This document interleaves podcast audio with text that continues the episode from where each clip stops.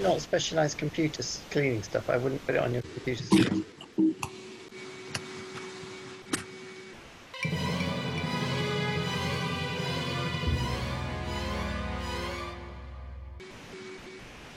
What is it? Tesco. Mm.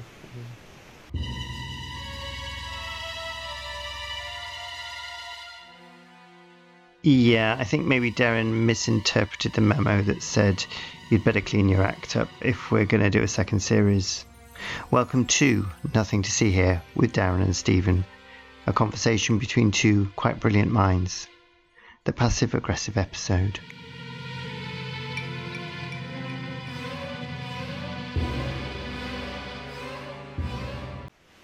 Let's go thick bleach.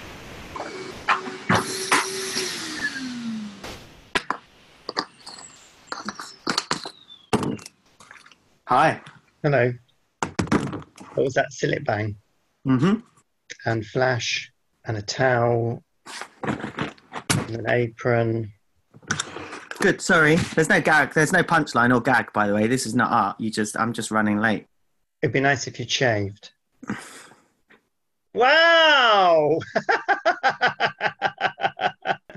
Darren's had his hair cut. Oh, orange juice as well. Yeah, I'm on a post-holiday detox. Oh, it's like a new man. Exactly.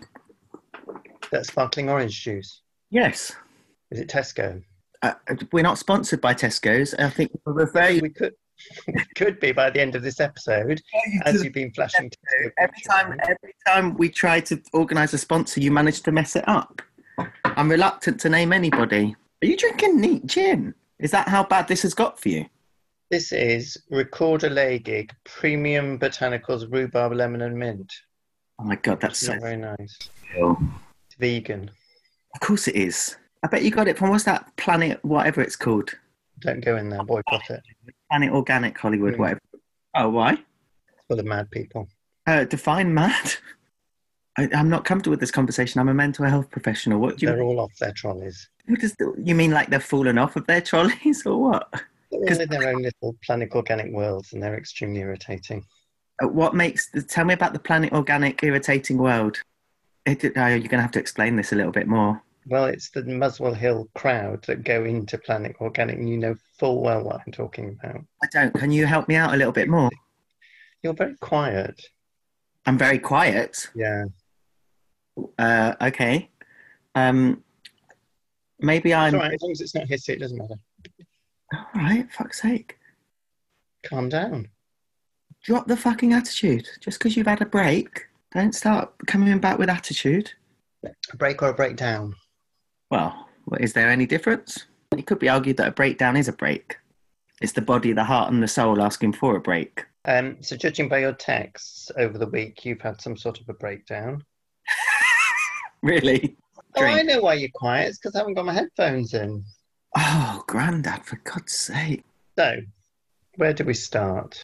So, trying to arrange, we've both been away and trying to meet you for a chat over the telephone on Tuesday. Okay. I know Monday is your do not touch day, so I never ever do touchy feely things with you on Monday. So I'm pretty full on with clients and uh, meetings today, but I'm around 11:30 to 2:30 or after seven. So I reply 11:30. Good. I then wait round till what was it about three, and then I thought, isn't uh, we're way past 2:30. I'll have a little lie down. I'll have a little sleep, a bit of a nap because I was tired. And about five minutes after my head hit the pillow, you phoned me. So that lasted about two minutes because then someone else phoned you and you had to go. Uh, I don't think I told it. I heard about your holiday. I didn't manage to say anything about mine. And then don't want to interrupt your evening, but I'm around. Otherwise, bake me a call post 12 o'clock. Now, this was a new thing because I've not baked. This was Tuesday evening talking about Wednesday, and Wednesday is my baking day, and I haven't baked a call before. So I did ask what the ingredients for baking a call were, uh, as I'll make one tomorrow, and I got 300 grams of giving a fuck, 299 grams. That's quite tricky. I thought actually you could have just rounded the 299 up to 300. 299 grams of using the phone to dial a number. Bored of my own joke already. So that was really helpful. So um, it all got it just got a bit hysterical after that. I can't even remember what went on. Um, I'll phone you in the afternoon as you're opening your third bottle of wine. Um, basically, you say basically it's a bottle an hour now, starting at twelve. So that was very telling. And I'd managed to work that out actually, because if I'd rung you at three, you would have been on your third bottle. So I thought I did quite well on that one. Um, then asked if it was an alternative baked call, but I never got a real, an answer to that, which was a bit disappointing.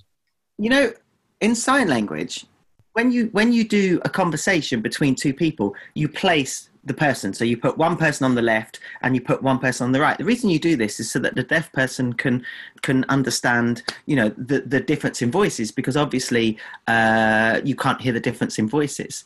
Of course, hearing people don't need to do placement when they do conversation because they can do different kind of like tone and intonation for the different people involved in the conversation in order to differentiate and make the story a little bit more interesting. Or they could just read it like they were reading their own obituary when nobody liked them. Yeah, so I'm in meetings till 1.30, so anytime after that. Also have a big request, but you help me with something on Zoom instead, but we'll explain, ask properly later. Uh, I seem to have replied 111 to that. what I like... It's a good way of learning, you know. I've, that's something I've learned from you, the 111 suggestion when someone sends you a slightly hysterical text, you just type back 111. I think this segment that we've just done could have been interested if you'd done better acting. Actually, quote, not doing, unquote, might not be only solution, We'll explain later. So I can't even remember what happened. And then I seem to remember you didn't ring at eleven thirty or whatever, or one thirty. It was all. So basically, I've just wasted two days waiting for you to phone me. Can we talk about your passive aggression? Can we talk about why you bring out passive aggressiveness in me? I think that's quite a passive aggressive response to my question. Should we define passive aggressiveness? I think passive aggression is I waited hours for your call when actually, you know what? I told you when I was available, you've got fingers and a phone. You could have just as equally phoned me. But then at the end of the time slot, you're like, you never phoned me. Yeah, because I don't want to phone you if because I know you're a professional who is working and you'll ring when you've got a spare moment. Um, how was your holiday, Stephen? Uh, shall I tell you about my holiday? I yeah, went, on, please. I'm dying to hear about it. Again, uh, I found an aspiring cottage that was aspiring to be middle class in Bawdsey, uh, which is very nice on the coast. For the popularity of the listeners in America, yeah. we have at least one, yeah. could you explain where Bawdsey is?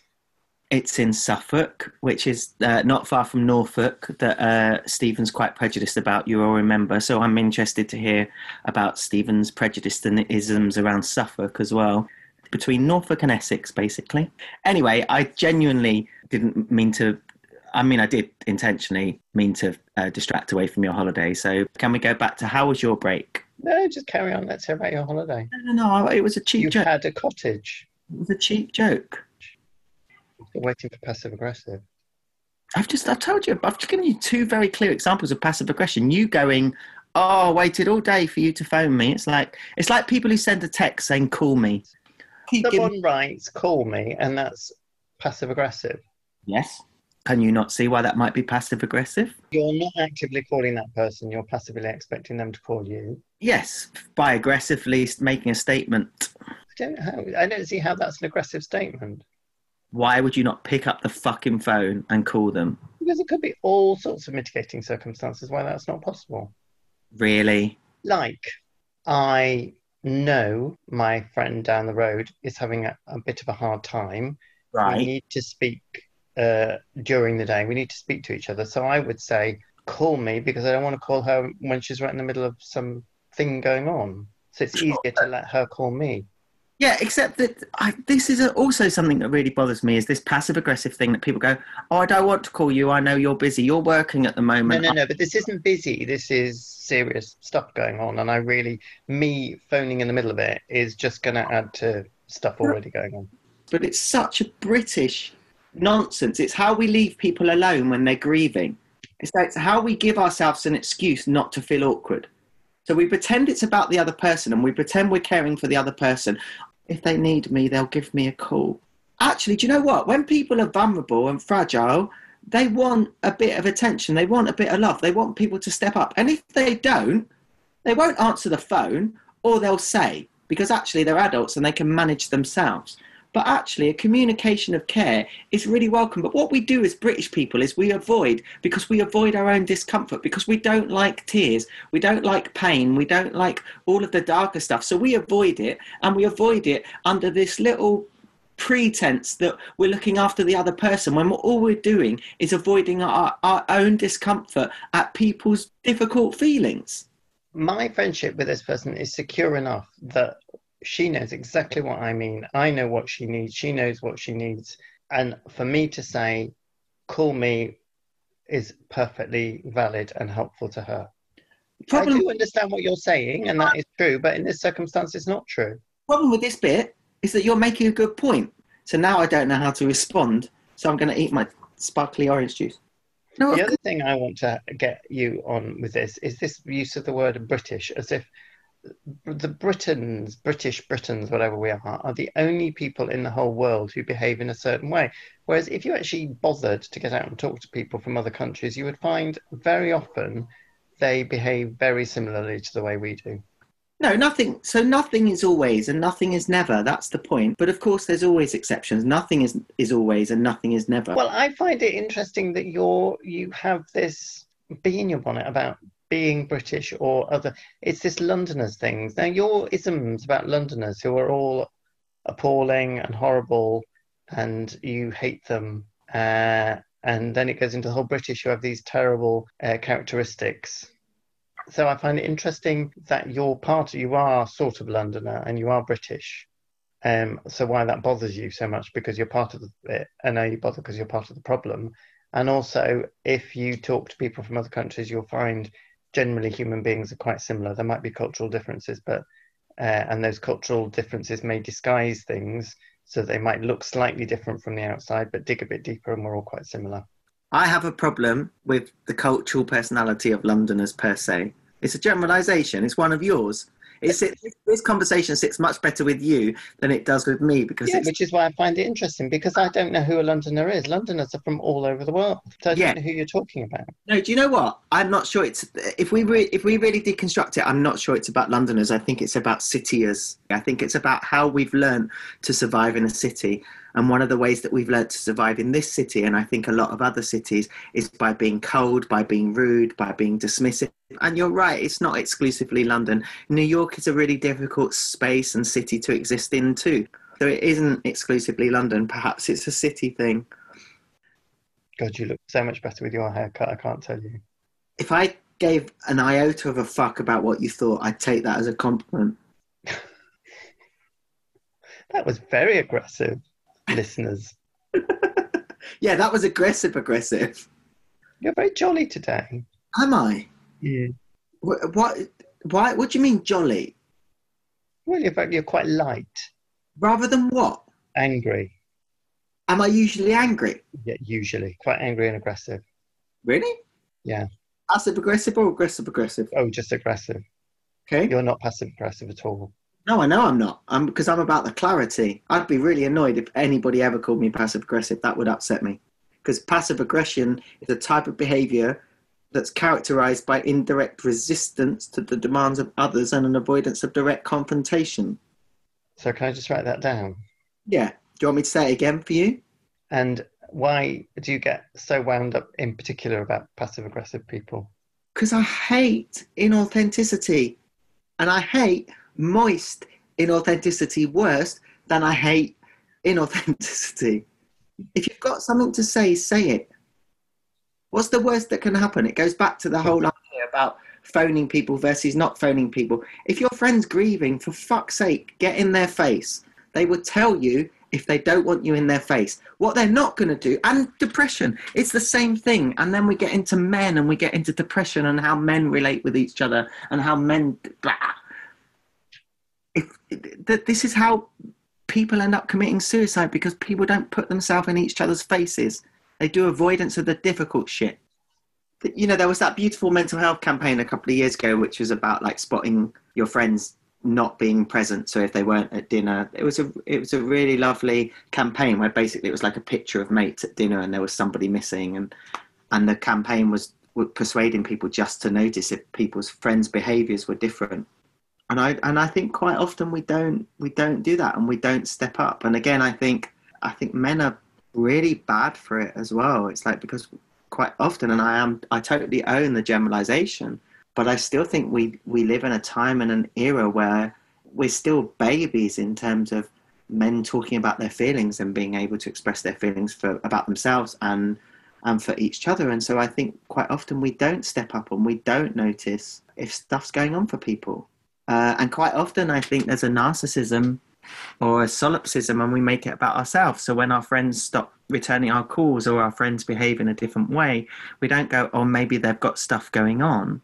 We go, oh, this is about me. This is about me. They're not doing enough for me. They're not doing enough for me. And I think we can step into criticism and judgment rather than stepping into curiosity and kind of going, oh, why has so Stephen used to phone me or text me once or twice a week. Now all of a sudden he's not. Rather than going, have I done something wrong? Is this something about me? Is this something about us? Just kind of going, oh, I wonder what's going on, and then asking the question. Curiosity is one of the most powerful creative and artistic and beautiful places that we can be as human beings. And I don't think we allow ourselves to be in creativity a lot of the time. And curiosity, for me, curiosity is the most creative way of being in the world. If we were all much more curious, the world would be a better place, but because we would take more interest in the world and we would take more interest in each other, but we don't. So if your friends go quiet get in their face. If your friend's grieving, get in their face. If your friend's having a hard time. Otherwise, we get into isolation, we get into loneliness. One of the biggest problems that we have as a society, and it's not British, all jokes aside, it's, I think it's, but it's quite Western, interestingly, uh, but not exclusively so by any means, is isolation. So much science and writing has shown us that isolation ages people worse than smoking and alcohol. And the opposite is true. People that are involved in community and involved in connection are so much younger than those that aren't, and are so much healthier than those that aren't. But actually, you know, we're we're we're in a really sad time. But whatever this moment in time is, it's like we're reliving the whole individualistic me culture that Thatcher so beautifully engineered in the 80s. It's like we're doing it again, but we're doing it worse because we should know better. And because we should know better, we're so in denial about what we're doing, we're doing it more aggressively. Whereas actually, this is the time to, to reach out and connect with each other. I think it goes back before Thatcherism, a long, long way before Thatcherism. And I think part of it goes back to cities because people have left smaller communities, they've moved away from home, they've formed cities, which I think also are going to, uh, we're going to see a stage of evolution in a city now because of the pandemic, which is sort of another subject. But a shock came to the French a few years back when there was a heat wave and they found lots of old people dead because the French all sort of thought they all look after their grandparents. And as it turned out, they don't as much as they thought. The British seem to, or a lot of people in this country, you know, do go towards London, do go towards the big cities. My parents wanted me to do that. They wanted me to live my own life. But come end of life, it got very, very difficult because of the geography.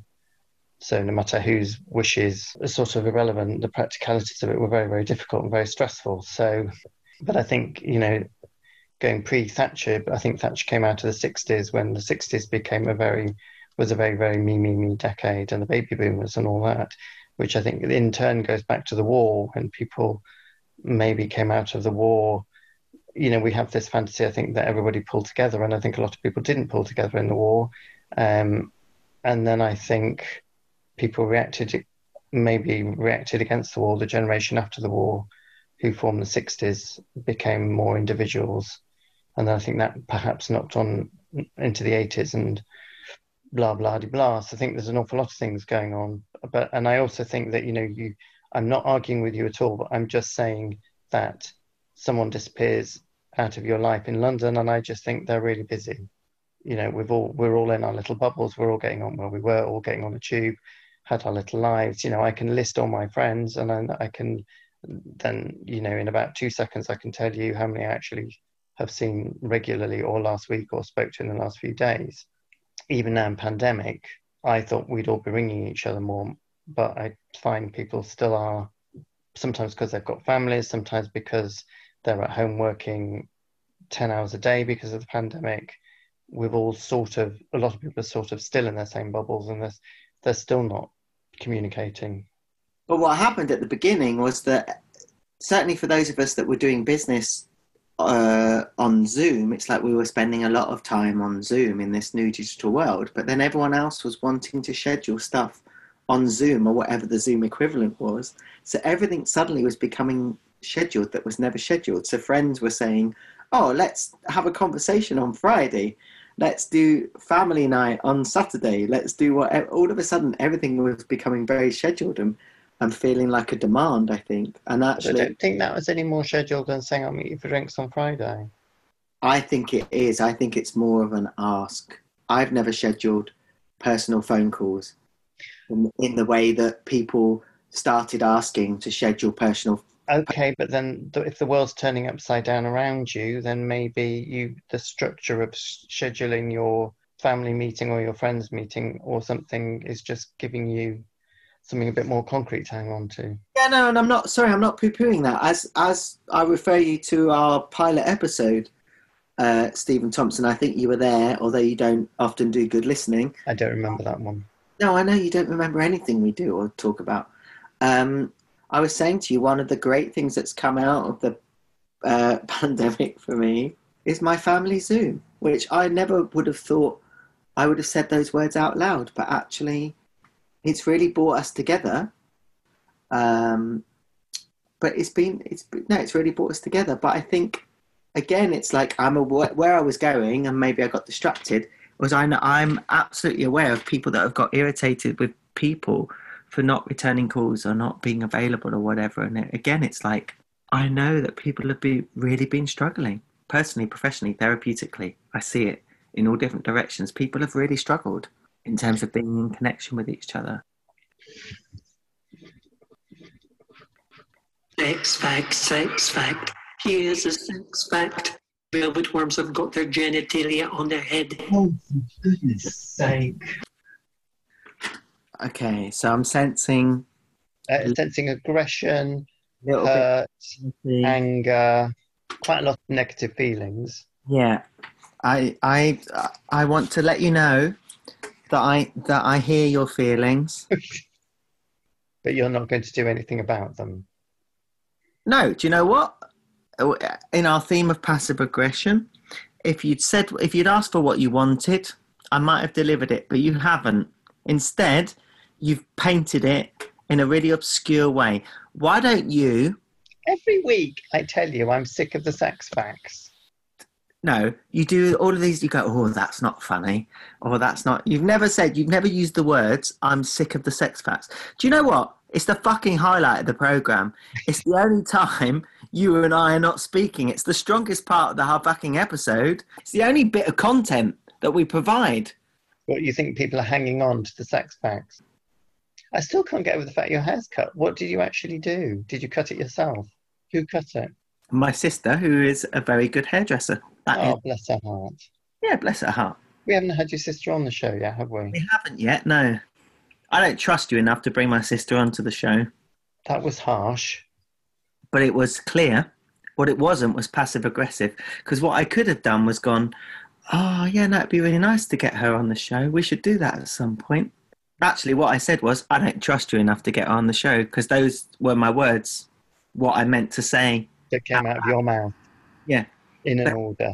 Those were my mouth words in an order.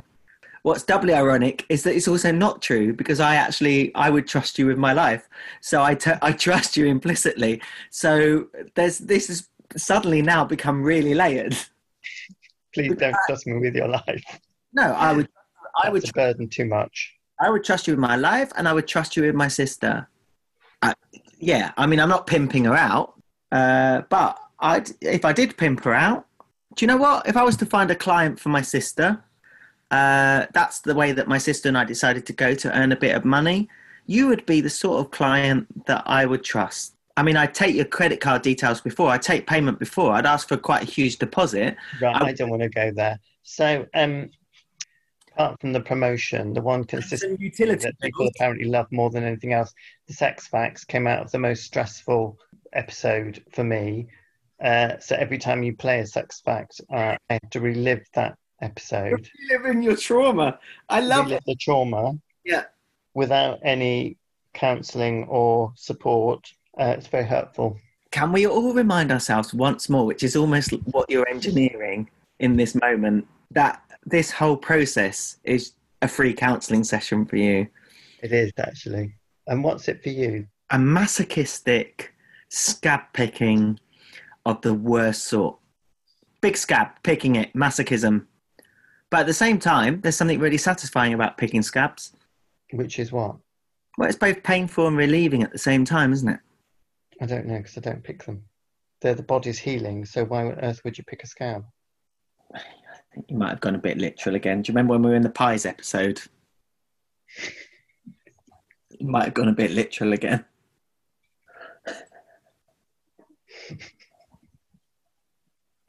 I was very clear, by the way. I've listened back to it. I was very clear about what I was talking about. I don't quite understand why. Clearly, I'm a vegetarian, by the way. I don't understand how you could have got confused. Just say, Because you said you like meat pies. shall we do the promote? Are we at that time already? Are we? Yeah. You bored No, I'm just changing the subject. Because you're on rocky ground because you don't know what you're talking about. Stephen Thompson, when in, Darren Cheek. in any of our 13 episodes have I not known what I was talking about? There's a, usually a moment in one of everyone where you just you suddenly become aware that you're not quite sure what words are coming out of your mouth. That's an entirely different subject. I'm never aware of what words are coming out of my mouth. That's you've changed. You've changed. You've gone off on top. You've gone off topic. The shit that comes out of my mouth, I'm never aware of what it is. But you're right. Yeah, generally. Is there anything that you don't can't talk about then because you don't know enough about it that you never would talk about it? That sounds very unlikely. Yeah, absolutely. So I think we've answered that question. Yeah, should we do the promotion? genuine promote, or indulgent gloat. So it's heads. So it's a genuine promote, and absolutely in keeping in the context of what we've been talking about. Uh, I'd like to promote World Suicide Prevention Day. Uh, it's organised by the International Association for Suicide Prevention, which is otherwise known as the IASP. Uh, the World Health Organization has been the co sponsor uh, for the past few years. The purpose of the day is to raise awareness around the globe that suicide can be prevented. Each year has a theme. In past years, over 300 activities in around 70 countries were reported to IASP, including educational and commemorative events, press briefings, conferences, as well as obviously they have a massive Facebook and Twitter presence. Um, so yes, so our genuine promote for this week is the World Suicide Prevention Day. Check up on those friends that maybe have gone a bit quiet and or might be behaving a bit strangely or out of character. Just check in and be curious. One of my favorite questions, personally, professionally, therapeutically, is what's the worst that can happen if you say that thing out loud? What's the worst that can happen? Just check in, be curious. Yeah, and you say that to me at the beginning of every single episode, and look what happens. Uh, Exactly. What's the worst that can happen is we produce 35 minutes of nonsense. That's the worst. I go That... a spin for two days. No, apparently you've only done that twice, which I think is quite a success rate. Yeah, we're due another one, aren't we? We're overdue, actually.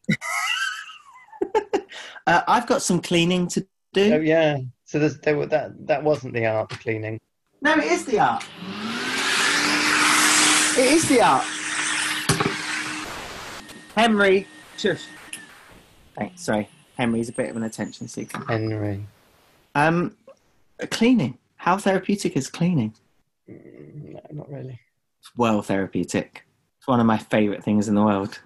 But you've got a bit of a problem with it. So right, okay. So you're gonna not you're not drilling, you're cleaning, No, I'm cleaning so that then I can do some drilling so that then I can drill again. and then you need to clean up after the drilling. Basically, yeah, exactly. Because I can't drill in a dirty environment. Go on, off you go. See you next week. Thanks. Uh, actually, no. Before I go, can you tell? You've still not said anything about your holiday.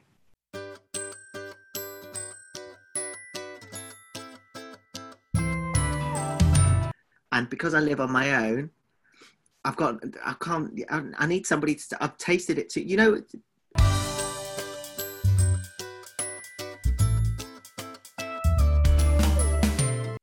So we need to take a pause here because a lot of listeners will be picking themselves up off the floor. Uh, they need to compose themselves again because they've just found out that you live on their own, which is going to be a real big shock to them. Really? Yeah. And he's still waiting for a call back from anyone, really. That was Nothing to See Here with Darren and Stephen, the passive aggressive episode. Welcome back.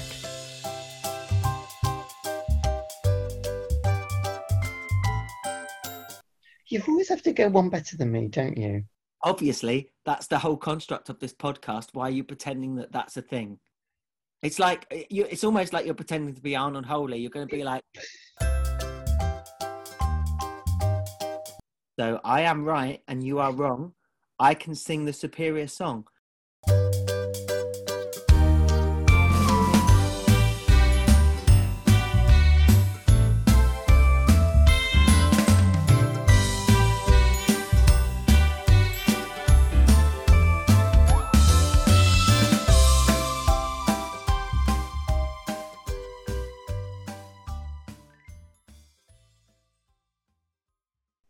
Does she have OCD issues?